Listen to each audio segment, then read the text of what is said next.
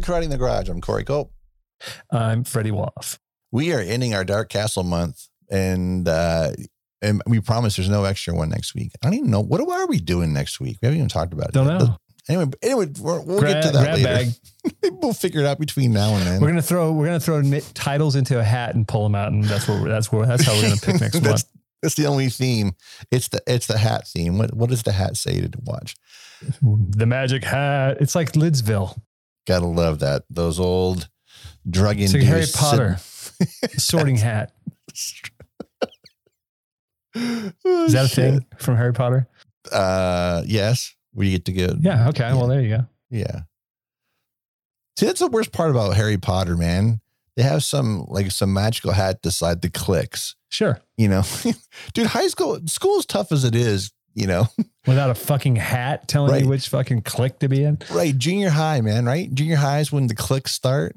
Dude, This is like pre junior high. There's like real no age with Harry. Well, maybe there is an age with Harry Potter. Maybe it is junior high. They start. Fuck, I don't know. I don't remember. Who knows? But the fucking point wizards. is, is that you know you're already gonna get clicky, but now you're getting forced clicks. That's fucked Right. up. and speaking of forced clicks, So number five of Dark Castle's catalog, because we skipped one, we skipped Gothika, mostly because well, this one was probably the, the their biggest movie to date. Ironically, it's full of it's full of TV people. right? We have House of Wax from 2005. House of Wax. House of Wax. Where do they get that title? Oh wait, it's a it's another uh it's another title only remake. Yeah, there's less premise than than Haunted Hill and 13 Ghosts. Then and and that was already pretty thin as it was. Anorexic. The ending to this movie is pulled right out of the Vincent Price movie. Yeah, totally. And the ending is really well done and You only have to wait an hour and 45 minutes to get it. it's it's a long movie. it's a long movie. What's interesting about the movie as a whole is and everybody was waiting for this because like I mentioned, it's it's chock full of TV people. Elisha Cuthbert, who was big in 24, but had just a couple of years before that broke in and kind of was uh, the it girl at the time with The Girl Next Door, which was a pretty pretty successful comedy, and she was wonderful in it, and she's she was enjoyable on 24 for the most part. But she's she's the draw of this one as far as the face. Come on, dude. The draw for this movie is Paris Hilton. I know. It's I'm building up to it. Damn it! I'm building up to it. Stunt casting. You need to let me build up to it. Damn it! All right, then cut this out and we'll go back. no, leave it the way it is. also along for the ride is Chad Michael Murray, who had just started his career as as far as recognition. He did Fear, uh, Freaky Friday just before a couple years before this, and then of course he started One Tree Hill a couple years before this. And uh, so he was a CW again, more TV people. Jared Padalecki was months away from Supernatural starting its long, long run on what was the WB, then the CW, because it did kind of transcended the the title change. Right? And of course, the one that put the people in the seats because they were so looking forward to seeing her killed, Paris Hilton. I, I, I, well, I remember the trailers, man. Like every trailer, literally, I think the first thing you saw after the House of it was uh, was Paris Hilton spouting some line from the movie. I mean, because I mean, this was right at the you know the real life, right? Was a giant thing Right. at that point, right? Her and Right. uh, Nicole Richie. Right. And then didn't you did you feel cheated after you watched the movie? There wasn't enough Paris Hilton. Um, what are the things about Paris's part in this movie, or her just just her involvement in the movie? The constant references to her her sex tape was fucking rad. Hilarious. Absolutely. Er, no, I mean, as soon as they went night vision on it, I was like, Yep. wow. Yeah. they were just going for it. But didn't at one point weren't they promoting that? You know, come see her get killed, and they were just Oh. seeing her. They weren't even saying Yes. Paris Hilton. Just come see her get killed. Come see her get killed. Yeah. Oh I mean, I feel like that, you know, people went out in droves. Yeah. You know, it's funny because watching it now, her acting isn't, I mean, I remember people trashing her, but her acting isn't is you know it's it's it's a non-factor. Like she's not terrible. Like No. watching it now, it's like you know I think that a lot of the blowback was just like it was Paris Hilton and you know she was in a, she was most famous for being in a sex tape and then her- whatever. I mean, what is it now? Been 16 years. like Yeah. uh, she's just another you know it's just another she's just another scream queen. You know she's not a final girl. Scream No. queen. And her- she has, she has a pretty good death scene. Yeah, it's not. And actually, out of all the, it- it's it's probably one of the better ones. Yeah, totally. Like they they did go uh, they did get creative with it. The movie's rated R. Okay. Yes. Um, yes. With good reason. There's lots of gnarly shit in this movie. I mean, is there though? Dude, the, the best for me, my favorite thing is the fucking finger bit. oh yeah, but that's still you still can can skirt the R rating with that. I think it's I think it's rated what it is because there's swearing because there's no nudity in it. Right. I think it's I think it's the uh I, well also I think at this point they were still throwing R ratings on horror films because they thought people they thought it brought people to the theater because nobody wanted to see PG-13. Nobody wanted to see nobody wanted to see this a PG-13 version of this movie even though they that's what they saw really. That's what it- is what it kind of a. PG-13 Yeah. but you know you're throwing Paris Hilton in there you're throwing in the the um, dark castle of it all you're you know you're throwing in that sort of resurgence of like wrong turn films like that from the early 2000s you know and you slap an R on it man and you know people come out and see it Yeah, the murderous hillbilly aspect of it is again one of the new spins that they put on. And I'm saying you were you can't see me with my finger quotes around the word new. That was in vogue at that time, and like you're talking about with with well, everything, everything was coming out then. That was the go to is to sandwich that in there.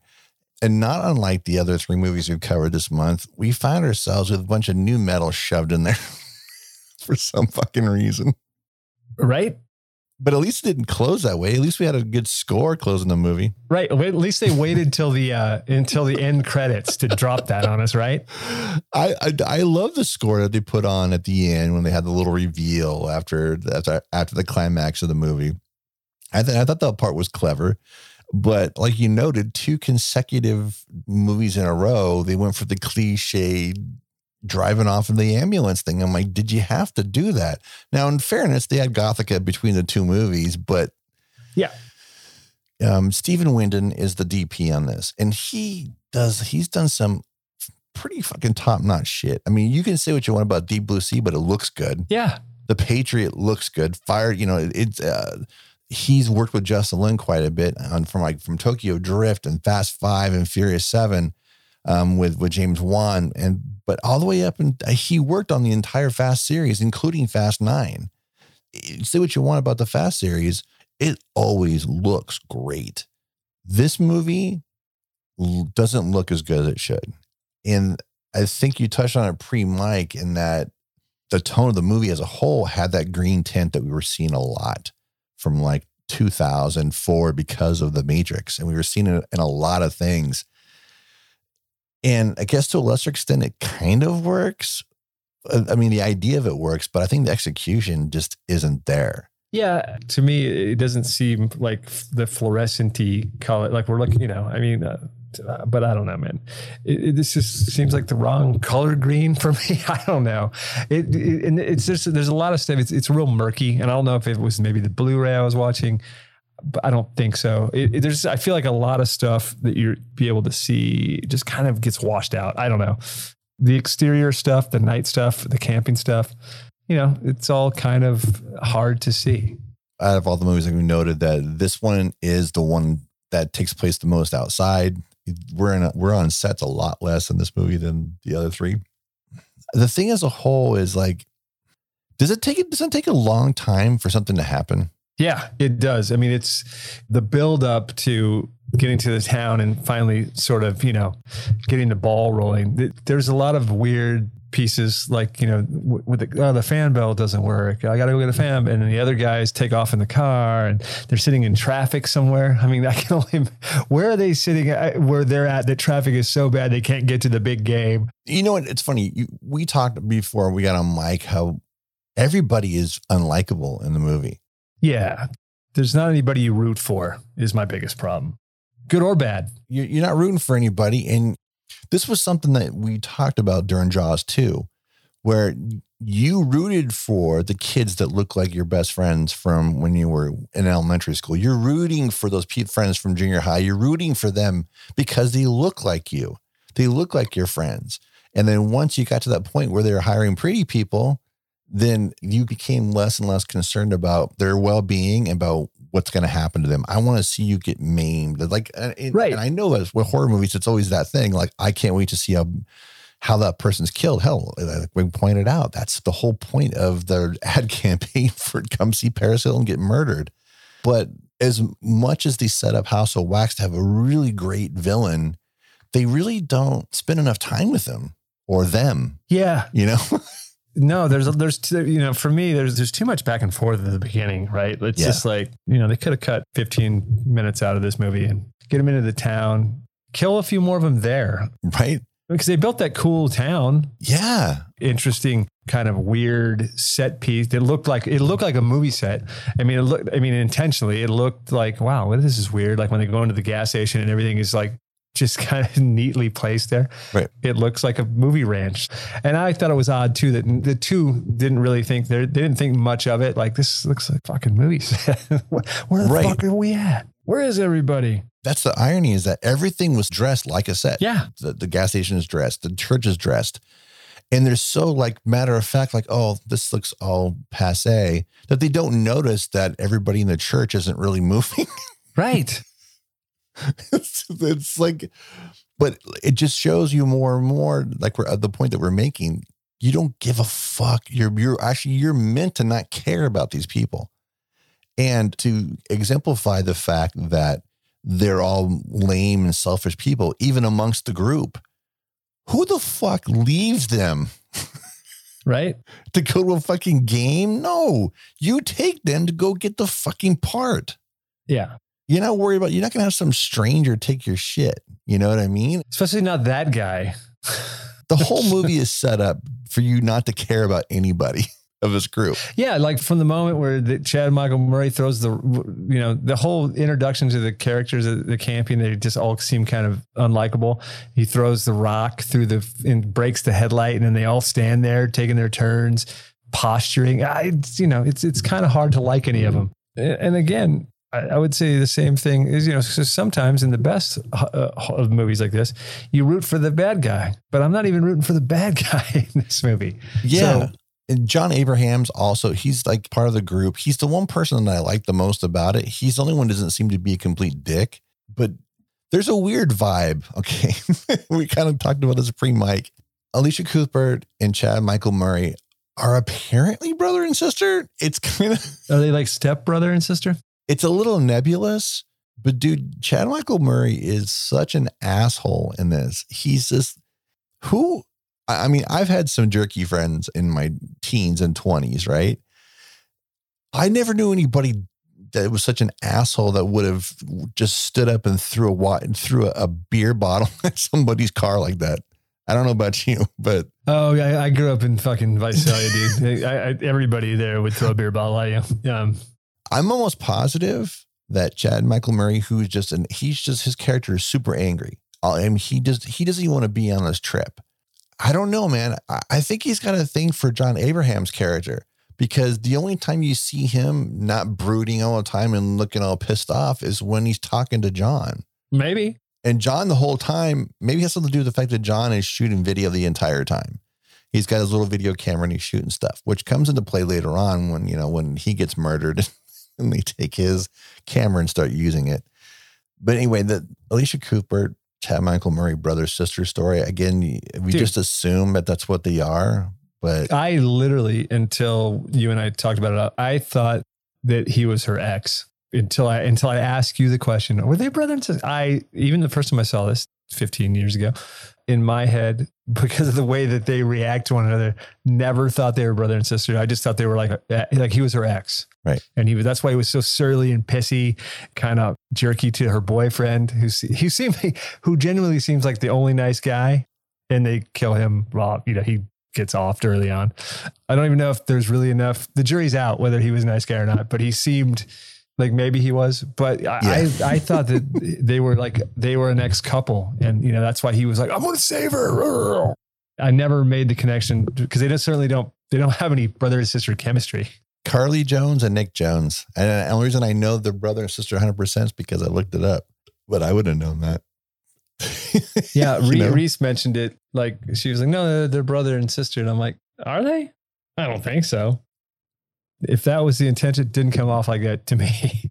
There's something that happens, like, like I mentioned. Chad Michael Murray throws a, weird, beer bottle at this truck who pulls up, and it just has their light flash in their face. And of course, I didn't understand the aggroness and everything. Why why he would be so shitty? I'm like going, you could be on somebody's property, man. And I'm sorry, from where they're at, I don't want to get shot full of rock salt. So what do you what are you doing? Right. Throwing bottles at people. Um, but he breaks the headlight on the truck.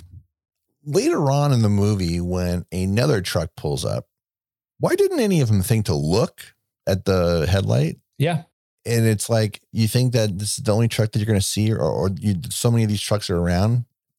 The the broken headlight comes into play later on, and when they reveal the killer or killers in this case, killers. Killers. Let me ask you a question. So, were they supposed to be like Siamese twins that were connected by the face? Yeah, yeah, yeah. No, they say that, that. what the whole wax? yeah, and there's even There's some exposition I may have missed, uh, but uh, you know, it's obviously when you see the crib go against the wall, and then she cut through it with the knife, and With it cuts through the two faces. You know, in the big ending. the, the cleverest shot in the entire movie. Yes. I, I almost feel like the whole movie was built around that shot. Just the, yeah. Right. Like the whole movie was built around the the the House of Wax melting. Yeah. At the end, it just took forever to get there. And then, of course, when the brother loses his mask, and and I'm like, oh man, what kind of shitty separation did they do? And why was one of the brothers like totally fine and he's all fucked up? Yeah, right. That was my other question. Is like, what? Well, what happened when they split the face? They just said, "Well, one of us is going to be good looking, and one of us is going to one of us is going to look like Brian Holt, Van Holt, and one of us isn't." Yeah, I think it would have been made more sense if the other brother, the one that you see more in the movie without a mask on, that he would have had some kind of reveal too that he had a de- deformation. Yeah, like you know? some some some kind of scar, or at least something going It- on. Tell me that this doesn't doesn't make sense. Is that if they would have showed his deformation before they even revealed the other brother? Yeah, something. I mean, I, I, it, yeah, it's just weird. Like when you do get to that point where they they do give you that shot of the knife cutting through the wax babies, and you're like, oh shit! But like he looks like a fucking diesel model. like when he walks out of the church at the beginning and he's dressed all in black and he looks like he just walked out of a diesel ad from 2005. right? What, what movie was he in? That he he looked he was in the same outfit. Oh, it must have been Den of Thieves. That's what it was. Yes. Yeah, yeah, yeah, yeah. Den of Thieves is what it was. I think one of the troubles with this movie that that I have is the extreme unevenness of it. And like we mentioned, it takes forever for something to happen. And and I got a feeling you you minimize their time hanging out because usually those hangout moments, like with the fire when they're all making out around other people. Again, I'm, it only happens in movies. I don't make out. I've never made out in front of friends when we're out camping. Nope. but I think this is a moment where you're supposed to find them likable, or you're supposed to, you know, gain some kind of empathy because you know they're all going to get murdered. You're supposed to like start. This is this is the building of caring for them, and you don't give a fuck, right? Well, yeah, right. Here's the thing. None of them look like they're having fun. No, They all look like whatever. So it, it, I don't know. I feel like they're a bunch of strangers. uh, you know, they're on a road trip together. They don't care about each other. So why should I give a shit about them? It's kind of my thought. yeah. Tucker and Dale versus Evil mock the opening of this movie so much, but they do it in such a clever way. And if you've seen Tucker and Dale, you it has a duality to it where you have two hillbillies that are just doing going about their day and they're not killers. And then of course all the college kids think that they're hillbilly murderers. And they, they kind of play in that whole opening when they're driving up the mountains and stop at the general store to get stuff. They kind of mocked this opening quite a bit to where you immediately, just like with this movie, don't care about the people that are going to get murdered. Yeah. Of course, Tucker and Dale, everybody's murdering themselves They're not. Right. they all end up being accidental deaths. But that's what the difference between a movie like that and a movie like this. Movie like that knows what it is. A movie like this isn't sure. The the director we've we've talked about on mic. Um, wait, what did we say his name is again? I feel terrible. I don't. I don't want to be disrespectful. Jaume Collet-Serra. Yeah, me call it Sarah. Yeah. But here's the thing.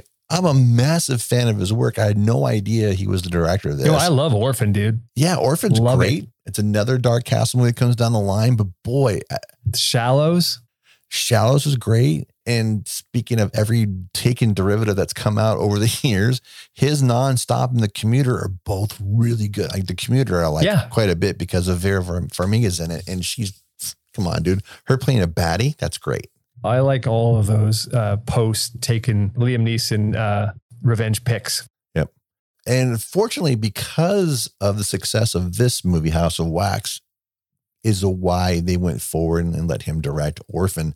And I'm glad they did. And of course, we mentioned recently that they are doing a sequel, and I'm excited by that. I don't think he's involved with the sequel though, because he's too busy doing Jungle Cruise, which was supposed to have been out last year, but now it's going to be coming out later this year. Disney's African Queen. and of course Black Adam. So he's doing back to back movies with Dwayne Johnson. And but Black Adam, I hope, is as fun as Shazam was because that's. I think we're seeing with with with that they're they're starting a whole new DCU away from the Snyder stuff because the Snyder stuff's over. Even though I gotta say, his his version of Justice League is far superior and probably my second favorite movie of his, behind his Dawn of the Dead remake. Anyway, No, I thought you were going to say Sucker Punch. no. We talked about that before, Snyder. His stuff is gorgeous. His production design is always just, it's sugary, but it's enjoyable. But like I've said before with his work, turn down the sound, put some fun music on underneath it, and it's just one long music video, and it's fine. The thing is about Collet-Serra's work, he has a very unique voice. And I, I feel like what this movie suffers from is the same thing, you know, the speed bumps that we felt were prevalent in the other three movies he covered this month. There's too many cooks in the kitchen, too many, and maybe that's why we have a third producer on board. You have to think in this case, Gil Adler is out now. He he was out um, after After Ghost Ship. after Ghost Ship, and then um, the Susan Levin stepped in. You all know her as Mrs. Robert Downey Jr., but she is a, a working professional in her own right, and that's actually how they met. They met on Gothika. I'm pretty sure about that anyway. But she's like the main producer on it. She's the acting producer of this movie, just as Gil was on the other three movies. I feel like maybe not as much with this one as the other three, but I feel like there's too much involvement and maybe has something to do with them shooting in Australia. We both have heard about troubles when you have when you're shooting that far away from everything and and they, again they kind of make jokes about that too in Thun- in Tropic Thunder about shooting abroad and then the very Joel Silver like Tom Cruise character hitting people up via video video chat and letting them know what they feel about the movie that they're making. Knowing Serra's work after this, you have to think that the, that's what happened. His hands were tied most of the way because the stuff that works in the movie works well, and the stuff that doesn't, you can just it feels like we talked about with Ghost Ship. We just feel like there's too much involvement. And how many times have we talked about those studio movies, right? Yeah. where we have things aren't decided before principal starts and then you're fucked. This movie reported budget was 40 million and they go to Australia to shoot because it's supposed to be less expensive, right? I kind of think they could have done this movie. It's TV people, right? They could have done this movie for 40 million and kept it stateside. You're not going to be able to find a small town like that in Georgia to shoot. But then again, at that point, we weren't really in Georgia yet, were we? But I mean, I feel like they just found a nice piece of property. They, they built that whole town. I mean, Well, I yeah, think no, that's I where the that. majority of the money went. Yeah. You know, It- I, I I could see why they went. uh, You know, they were getting a giant tax break, and they were probably had they probably had other things like you know, the Matrix sequels. You know, they they set up shop over there, so I could see why they probably shot it there. You know, that's a, that's a, that was forty million dollars. You know, how much visual effects and you know practical builds. you know, I don't know, man. Forty million. All the visual effects are in the last fifteen minutes of the movie. 10 minutes of the movie, really, as far as like the money shots, right? Right. When it all starts going to hell. So I don't know, man. It's weird. But I mean, I guess you go to Australia because you can. at the end of the day. I don't know. It was the in thing to do then. Because he shot this on the back lot, right? At at the Warner Brothers theme park. It was like a theme park slash movie set, not like you know Universal Studios. There was some drama behind this. Uh, Since we talk about the big fire at the end, there was a lawsuit that came at the end of this this production. It, it was interesting. I found that the movie came out in May of 2005. Then January 2006, Warner Brothers Movie World in Australia, where they shot on the back lot, they sued the special effects guy, David Fletcher, for the fire that was on set during production. I've never seen what the what the reasoning was behind it. Um, they're saying that other than it was negligence because they didn't have any firefighters on standby. Whoever does a fire gag and not have emergency crews on? I've never heard of such a thing. It, doesn't happen here. That's for sure. I mean, yeah, If you're shooting at any of these exterior ranches, no matter what you're doing, you know, there's always a FSO on set. so the lawsuit ended up being what it was is because the fire burned out of control for a short amount of time but it actually uh, affected and had they had to demo some of the surrounding sets because they had other projects they were building for and then they the fire caused problems I- just thought that was interesting because and i should point out too it's it wasn't the production company it wasn't the and it wasn't warner brothers studios it was actually the, the theme park themselves that and the studio itself that it wasn't Warner Brothers Studio, it was Village Roadshow Studios because they own the uh, management company that manages the theme park. Anyways, just a weird. The movie had enough going on for it, but I, I was curious. I mean, it's the only fire you see in the movie, so it had to have been from that burn, right? From the the finale. Yeah, I would imagine. One of the things that's kind of nebulous about the movie, about the House of Wax itself, is like how many floors is it? There's like a basement, but how deep does the basement go? Is it more than just one level? And then there's an upstairs. It looks like a tri level, but it might be more than that. Because when it starts melting and the floor's going away, it feels like there's more to it. It looked like they fell 50 feet. Yeah. I love the way it melts down when they're standing right in the sign of Yeah. Dude, uh, super impressive. Like that whole, that the, the melt, the, the meltdown of the house. It's great. yeah. the last 10 minutes of the movie are super fun because Yeah. of, of what starts to happen while we're in there, starting with the baseball bat to the head. Mm.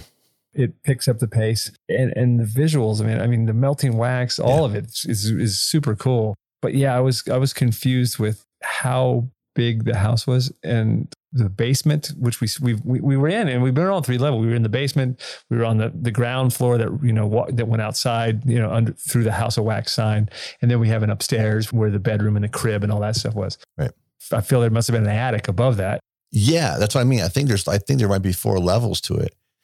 There was one thing that happened in the movie and and I didn't I wasn't aware the movie was in Australia or I mean I was aware it shot it there, but when I saw the movie in the theater I had forgotten about that. But when they're walking when they do this look up the hill to the house when the, the brother and sister come into town, it's obviously an homage to Psycho by the way they look up the hill and everything Yeah. and I thought that was super clever. Um, correct me if I'm wrong. When they walk into the church, aren't those people really moving?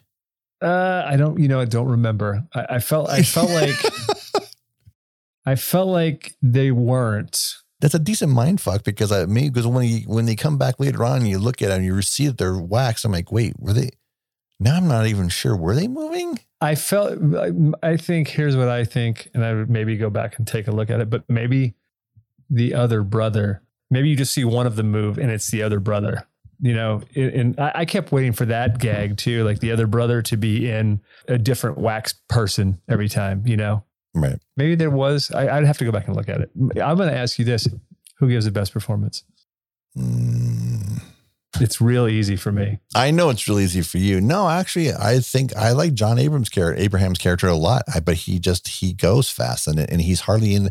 They they spent so much time focusing on Robert Ri'chard and and Paris Hilton making out in their in their lawn chair. It just gets this is too much.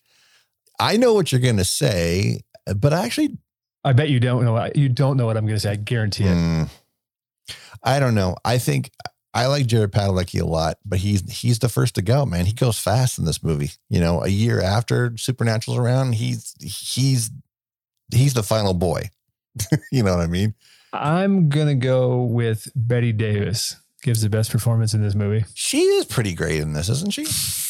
Yes. And I'm shocked that she's not listed in the credits because usually, you know, they'll do that. It'll, especially if it's that prominent, right? You go into the movie. Th- I mean, that to me, that, that was also a fun moment when they went into the movie theater and we see all, and again, like the church, I feel like maybe it's either the the you know some of the reflection from the screen or something in the eyes of those because I felt like somebody in the movie theater moved too. So maybe it's uh, you know there's some things to go back and check out, but you know there, there's some there's some really atmospheric moments that do work, and you can see you know if you've seen Orphan, you can see his you can see, definitely see his style, his flair in House of Wax in in parts. And in the theater scene, I agree 100%. The thing about Orphan is the premise is one thing, but that the involvement with the girl and and the husband, that's I'm still surprised that uh, an American movie company made that movie. I'm not surprised that it was a Spanish director, you know, that that's kind of a risk taker because look at his other movies and other, his other movies, even though they're, you know, Shaw's a studio movie, it still doesn't feel like one. It looks like one, but it doesn't feel like one. It feels like it, it takes more risks and does more visually challenging moments than the other movies that you would normally see from maybe an American director. When you first get to the town and you see the movie theater showing whatever happened to Baby Jane, I was like going, was, and I remember seeing in the theater going, oh man, go in there. I want to see they show it. And I, and of course they do but yeah, what a great moment that was too, where you're you get that moment where Elisha Cuthbert is pretending to be a wax figure uh, and the audience watching it. It reminded me how good the eye work was the that you get with Padalecki when he's all waxed up. Yep. And then one other character too, where the eyes were moving. You know they're not real eyes, but man, they look really good. they look really good.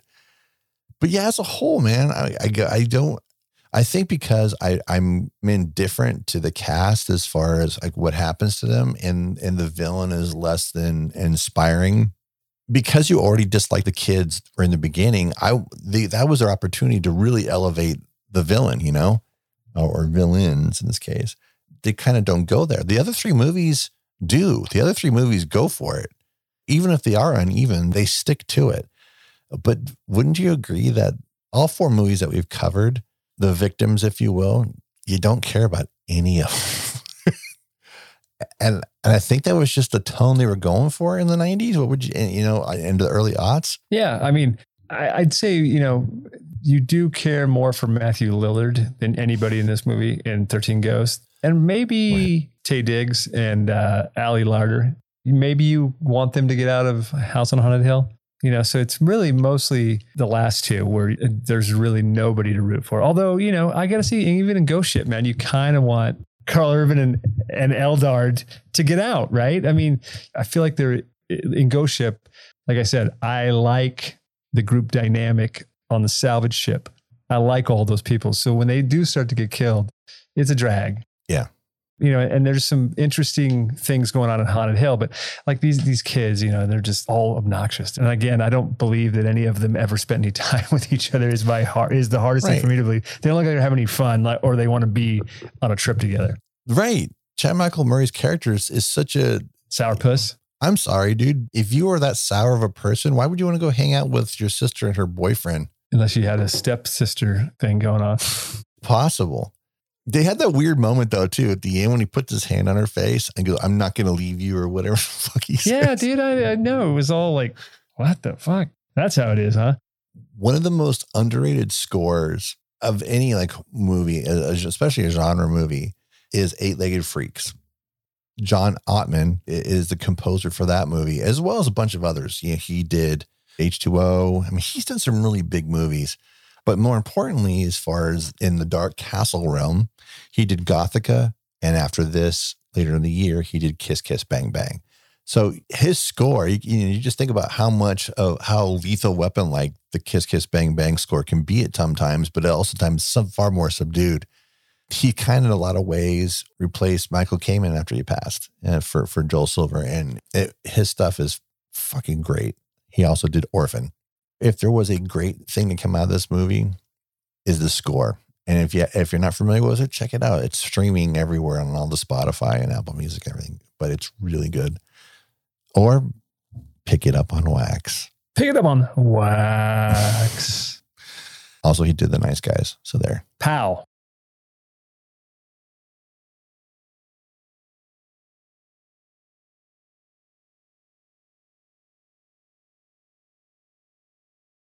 So there you go. It's funny.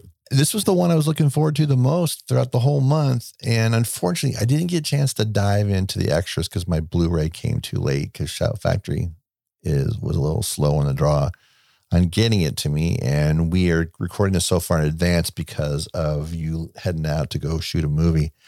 So we're, I mean, we're recording this a couple weeks before this episode's actually going to be out in the open. Yeah. But that's, I have to say that the other three movies had the benefit of getting it, or one of us or both of us getting a chance to dive into the extras and get a little more retrospect on on the people involved. And Yep. fortunately, with this time around, we weren't able to do that. And maybe I'll get a chance to do that, and we can do a little follow up on it. But maybe that'll be in a Patreon thing. We can do a little a little bonus thing about talking about Yeah. it. I would have liked to live a little bit in those uh, behind the scenes stuff because you know the, these that's the one of the reasons we chose these movies is because they all have some excellent BTS stuff Yeah. on these uh, Blu-ray releases. But uh, yeah, man, mine still hasn't come. For some reason, I had a, a three pack that I picked up at Big Lots a long time. ago. One of the things that we talked about briefly, and I think we're we're kind of dancing around the fact that we that there was a, a third brother in there, and right. we we didn't want to. Who is the? f- He's the Is it- first brother we meet. Yeah, he's the first brother we meet. He's the one that gives him a drive to town. Um, he's the one that's dumping dumping the roadkill. Right into the into the into the kill pit. So gross, dude. I when she slides down like water style, slide like Goonie style. Oh, right. I can't believe no one's for the rest of the movie. People didn't say, "God damn, you smell." right? Right? She didn't have anywhere to go bathe or take a shower and get that stench off. Everybody's so gross. Anyway, the, the movie ends with the we mentioned the ambulance shot at the end and they're driving off, and I'm like, Right? and sitting on the tailgate of the truck that that got them to the town to begin with is the third Sinclair brother that we we discover later on as we don't know him as a Sinclair brother. You're just hearing the the the VO going on from the sheriff saying, "Oh no, we checked the hospital records. There's a third brother," and there he is waving. It is Damon Herriman, and I swear to you, we we got to the end, almost to the end of this episode, and realized, holy shit, is it the guy that plays Manson in in Mindhunter and Once Upon a Time Dude. in Hollywood? Right? It's because when you because you the, the for the rest of the movie you don't really think about it until like you see him sitting on that truck with that petting that dog and he and he gives that smile and that little wave and it dude then he looks dead on Charles Manson. Right, he looks You're like, exactly like he Manson?" did. Once the like exactly like he did at the end, uh, or at the end of Once Upon a Time in Hollywood. It's just like where he, where you, I'm like, oh my gosh, because he's got that, he's got that that hat on that Trucker hat. he's so hillbillied up you can't tell. And also, let's be fair here. This is 14 years before he did either one of Mindhunter or or Once Upon a Time in Hollywood. Right. That, that that's transformation for you, man. I know it's a long time in between, but even knowing the face and looking back on him sitting on the tailgate, I'm like, wow, how did I miss that the entire movie? And that he looks familiar. You just can't tell why. Well, well, I mean, he's also maybe familiar to people because he, he did play Dewey Crowe on Justified for five seasons. Um, Yeah. but for me, now he's just Charles Manson. Like when I see him, like literally, he's like, oh shit. I'm like, oh fuck, it's Manson again. It's Yeah. Because he's fucking phenomenal, dude. Uh, Two different takes on Manson Right. Drastically different takes. Yeah. and pitch perfect in both versions. So Oh, yeah. there you go. If you needed reason to s- watch this movie, well, he might just be it. Yeah, I think so. And I, maybe, hey, maybe instead of having 10 minutes of showing money shots at the town, maybe show us some more Damon Herriman. Yeah, man. Give us some more of the old roadkill brother. I gotta think, man, maybe it's maybe that is why you don't see him very much because if you show him too much, then you know he's part of a bigger. Yeah. I, I, I felt like you know because there were points where I was just like, well, where'd that guy go? You know, where, where's the where's the you know? I, I just kept waiting for him to pop up, and honestly, at one point, I, when when the other brother shows up with the masks on, the wax face on at the end, I was like, I was like, hey, wait a second, that guy seemed really short when he was around, you know, on the back of that truck. Yeah. and I'm like, oh, because I had totally forgotten there was a third brother until the sheriff said it. Right. I'm Exactly. like, oh, so it wasn't him? Yeah. I mean, you know, there's a little misdirection going on there. It kind of works. So if you want to follow the show on Twitter, it's at Karate Pod. Or if you want to follow us on Letterboxd, I'm at Corey underscore Culp. Or if you want to follow the show on Instagram, it's at Karate Pod. Or if you want to support the show on Patreon, thank you, Patreon supporters. That's patreon.com slash KITG podcast. If you'd like to follow me, you could follow me at Carly Jones on Letterboxd. That's Carly and Nick Jones. Nick on Jonas? Nick Jonas. No, Nick Jones, Carly's brother. Oh, Or sorry. not. No, actually, it was still Tom Cody at Letterboxd. That's all. That's all I've got. That's all I've got. Tom Cody. Oh, I thought you were going to tell me you're Bo or Vincent Sinclair. Hmm.